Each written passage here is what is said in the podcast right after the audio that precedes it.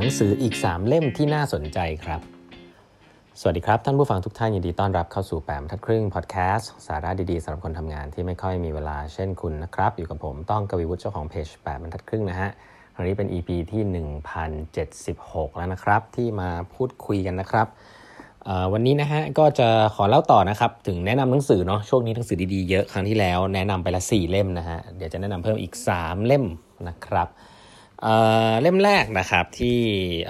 เรียกเรียกเล่มแรกเรียกเล่มเล่มห้านะเล่มที่ 5 ที่อยากจะแนะนำนะฮะเล่มนี้ชื่อว่า The Age of AI นะฮะหนังสือเนี่ยอาจจะฟังแล้วแบบ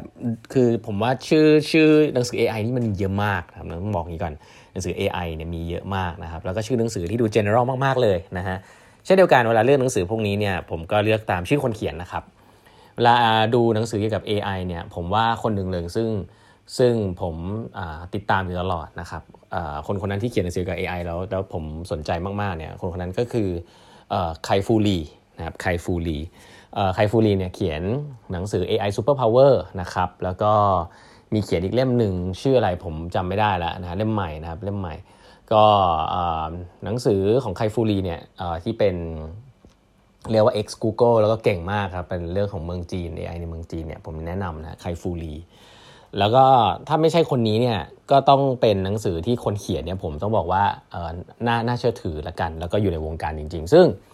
เล่มนี้นะครับเอ่อ The Age of AI เนี่ยหน้าปกสีม่วงเนี่ยเล่มนี้คนเขียนคือ Eric Schmidt นะฮะแล้วก็มีคนช่วยเขาเขียนอีกเยอะ แต่ต้องบอกว่าผมซื้อเพราะ Eric Schmidt นะอีกคนหนึ่งคือ Henry Kissinger นะครับก็ดังเหมือนกัน แต่ว่ามีชื่อ Eric Schmidt นะ Eric Schmidt ก็เป็นง่ายๆก็เป็น CEO ของ Google มาก่อนนะครับเป็นเป็นคน เป็นคนที่ทำให้ Google เติบโตมาได้ถึงทุกวันนี้นะครับ แล้วก็ไปเป็น Chairman ของ Google ตอนนี้ก็ลาออกไปแล้วนะครับ ก็ Eric Schmidt เนี่ยเก่งมากนะครับ เคยอยู่ Sun Microsystem แล้วก็หลาย ๆ เรื่อง เพราะฉะนั้นเนี่ยก็ถือว่าเป็นคนในวงการที่เชื่อใจได้กันผมใช้ว่าเชื่อใจได้นะครับ เวลาเขาเขียนหนังสือเขาเขียนหนังสือหลายเล่มนะEric Schmidt นี่เขียนหนังสือเกี่ยวกับ coaching ด้วยเขียนหนังสือ Billion Dollar Coach นะครับที่หลายๆหลายๆคนชอบนะฮะเขียนหนังสือเกี่ยวกับ Billion Dollar Coach ซึ่งเป็นเรื่องของ ของการ coaching นะครับก็เพราะฉะนั้นก็แนะนำฮะ Eric Schmidt เขียนหนังสือเกี่ยวกับ AI นะครับกับเพื่อนๆเขาเนี่ยก็น่าสนใจแน่นอนครับ อันนี้ก็คือเล่มเล่มแรกที่อยากแนะนำชื่อว่า The Age of AI นะครับเล่มถัดไปนะฮะเล่มถัดไปเนี่ยมีชื่อว่า Stakeholder Capitalism นะโอ้ชื่อดูยิ่งใหญ่มากเลยนะ Stakeholder Capitalism ปกติเนี่ยผมไม่ค่อยชอบหนังสือที่มันชื่อดูยากๆอย่างนี้นะอันนี้พูดตามตรง แต่ว่าเช่นเดียวกันครับก็เราก็ต้องดูชื่อคนเขียนนะฮะคนเขียนเนี่ยคือ Klaus Schwab นะฮะใครใครไม่คุ้นชื่อ Klaus Schwab เนี่ยก็บอกว่าเอาง่ายๆเป็นเจ้าพ่อนะฮะเป็นผู้ร่วมก่อตั้งผู้ก่อตั้ง World Economic Forum นะครับก็เป็นฟอรัมเกี่ยวกับ Economics เรื่องภาพใหญ่ของโลกที่น่าจะมีแบรนด์ที่ดีที่สุดแล้วผมใช้คำนี้แล้วกันเนาะก็ผู้นำก็ต้องไปเจอกันที่ดาวอสอะไรอย่างเงี้ยนะในยุคหนึ่งก็คือเดินทางไปที่นั่นซึ่ง ก็ World Economic Forum ฮะก็คลอชวอเป็นคนที่เป็นผู้ก่อตั้งนะครับเขาจะเป็นอาจารย์ เพราะฉะนั้นเนี่ยเขาก็จะค่อนข้างเป็นเป็นผู้มีชื่อเสียงแหละมีอิทธิพลนะครับในในมุมมองของโลกในอนาคตแล้วกันนะพิชิตโลกอนาคตอะไรแบบเนี้ยตัวผมเองไม่ได้เป็นคนชอบหนังสือแนวพิชิตโลกอนาคตมากอะไรอย่างเงี้ยแล้วกัน แต่ว่าถ้าพูดถึงภาพใหญ่ๆของโลกเนี่ยแล้วอยากจะฟังใครสักคนเนี่ย Klaus Schwab เป็นคนหนึ่งซึ่งคุณต้องรู้นะแล้วว่าเขาพูดถึงอะไร Klaus Schwab เนี่ยจริงๆ เป็นคนหนึ่งที่ผมบอกเลยว่าเขาเขา throw คำว่า Industry 4.0 5.0 พวกนี้ออกมานะคำพวกนี้ไทยแลนด์4.0 อะไรเงี้ยเราไม่ได้คิดเองนะก็ Klaus Schwab เนี่ยเป็นคนที่ค่อนข้างจะโยนคำพวกนี้ออกมานะครับเมื่อประมาณสัก 4-5 ปีที่แล้วนะไอ้พวก Industry 4.0 อะไรเงี้ยหรือตอนนี้ไม่รู้ 5.0 ไม่รู้จะอะไรจุดศูนย์แล้วหรือเปล่านะ Klaus Schwab ได้เขียนหนังสือเล่มใหม่ออกมานะครับก็คือเล่มนี้แหละ Stakeholder Capitalism นะครับ thesis ของหนังสือเล่มนี้ผมว่าชัดเจนก็คือว่าโลกเนี่ยมันจะแตกอยู่แล้วนะครับตอนช่วงนี้เทรนที่มาคือเทรนเรื่อง sustainability เพราะฉะนั้นจะมีหนังสือแนวนี้ออกมาเยอะนะครับก็ถ้าคุณไม่มีเวลาอ่านหรือว่ามีเวลาอ่านน้อยเนี่ยก็หนังสือของ Klaus Schwab ก็เป็นเล่มที่ผมจะแนะนำให้หยิบเข้ามาเปิดก่อนนะว่าเขาพูดถึงอะไรนะครับก็แน่นอน stakeholder capitalism เนี่ยก็คือการที่เป็นระบบทุนนิยมแบบที่แคร์ผู้มีส่วนได้ส่วนเสียเนาะนี่คือชื่อนี่คำแปลซึ่ง ผมผมเปิดยังไม่ได้อ่านละเอียดนะ แต่ผมต้องบอกว่าก็เนื้อหาแน่นพอสมควรนะครับเพราะฉะนั้นอันนี้ก็เป็นอีกเล่มหนึ่งแล้วกันที่แนะนำสำหรับหนังสือที่เกี่ยวกับภาพใหญ่นะภาพใหญ่ของโลกนะครับ stakeholder capitalism นะครับอีกเล่มหนึ่งซึ่งเล่มสุดท้ายที่แนะนำในช่วงเดือนนี้แล้วกัน ที่ผมอันนี้อ่านจบแล้วนะครับเล่มนี้จริงๆ ดังนะครับต้องบอกว่าดัง แล้วก็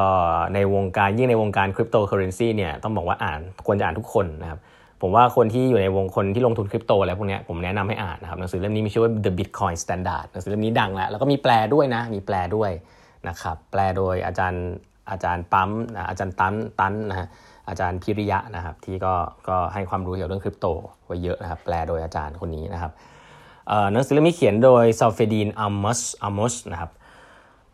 จริงๆแล้วถ้าเกิดว่าผมผมอ่านเวอร์ชันภาษาไทยเนาะ แต่ว่าจริงๆผมว่าเวอร์ชันภาษาอังกฤษน่าจะสนุกไม่แพ้กันแต่อาจจะเข้าใจยากนะครับหนังสือเล่มนี้ Bitcoin Standard เนี่ยฟังชื่อเหมือนจะมาอธิบายเรื่องบิตคอยน์ใช่ไหมแต่จริงๆแล้วไม่ได้อธิบายเรื่องบิตคอยน์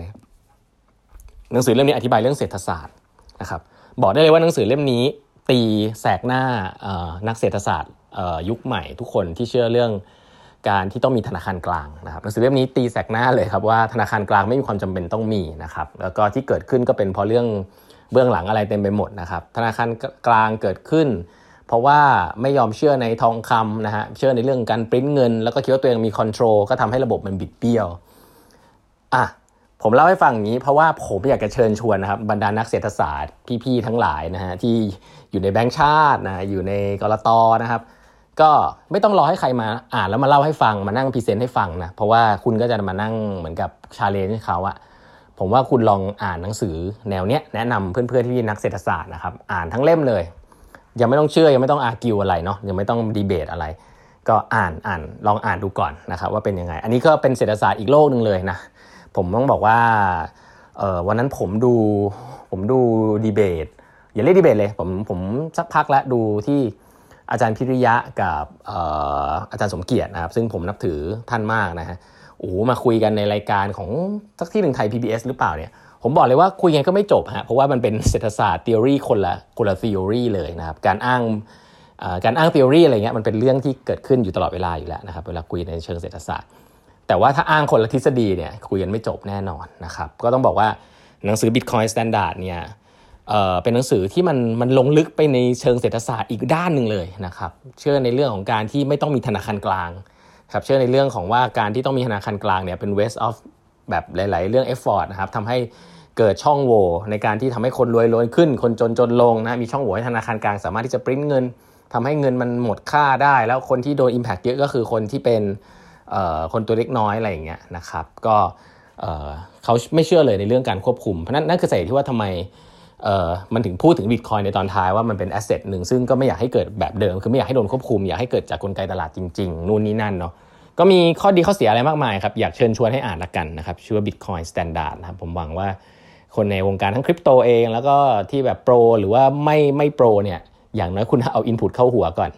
นะครับอันนี้จะดีมากๆ แนะนำจริงๆนะ หนังสือเล่มนี้ถ้าอออยากให้มีเวลาอ่านนะครับสำหรับคนที่สนใจเนาะเพราะว่าถ้าให้มันเล่าให้ฟังอะไรเงี้ยผมว่า หลาย ๆ ครั้งก็ก็ก็เชื่อว่าคุณจะไม่ได้อะไรมันเต็มเต็มหน่วยสำหรับเนาะเพราะนั้นอยากแนะนำนะครับเรื่อง Bitcoin Standard แล้วก็หนังสือเล่มนี้ เป็นหนังสือเล่มเดียวนะที่เป็นเกี่ยวกับเรื่องบิตคอยน์ที่ Michael Saylor นะครับ Michael Saylor เป็นคนที่ลงทุนบิตคอยน์เยอะใช้คำนี้แล้วกัน แต่เป็นคนที่ตอนแรกยังไม่ค่อยเชื่อในบิตคอยน์เลยนะครับแล้วพออ่านหนังสือเล่มนี้เนี่ยเขาตัดสินใจซื้อบิตคอยน์โอ้ผมว่าตอนนี้เขามีใน reserve เป็นหมื่นหมื่นล้านเป็นแสนล้านบาทแล้วแหละนะครับของบริษัท MicroStrategy ก็จากหนังสือเล่มนี้แหละทำให้เขาเชื่อว่ามันเกิดอนาคต อยากให้ลองอ่านนะครับเพื่อเปิดมุมมองใหม่ๆละกันนะใครที่สนใจเรื่องบิตคอยน์หรือเรื่องเศรษฐศาสตร์ในอีกอีก way นึงที่ไม่ได้เป็น way ของพวก modern modern ทฤษฎีต่างๆนะครับอะประมาณนี้ฮะอย่าลืมนะครับสุดท้ายใครยังอยากจะสมัครคลาสนะครับใครที่มีถามเข้ามาเยอะนะฮะเรื่องคลาส seamless marketing communication นะครับก็ยังพอสมัครเข้ามาได้นะครับใกล้เต็มแล้วกำลังจะเรียนแล้วนะครับในสัปดาห์นี้ก็ ใครที่บอกว่าไม่สามารถเรียนไลฟ์ได้ ผมก็ต้องบอกว่าสมัครเข้ามาก่อนนะฮะเรียนย้อนหลังได้นะครับ ก็เปิดครั้งเดียวไม่เปิดอีกแล้วนะฮะลองไปคุยกับพี่ๆที่ทำงานดูนะครับ ก็สมัครได้ทางเพจ Facebook ของแปมทัดครึ่งนะครับดูข้อมูลได้พินไว้อยู่บนสุด แล้วก็ในไลน์ OA ของแปมทัดครึ่งนะครับ เครื่องหมายแอดแล้วก็8 h a l f e i g s t h a l f นะครับแล้วพบกันใหม่พรุ่งนี้ครับกับแปมทัดครึ่งพอดแคสต์ครับ สวัสดีครับ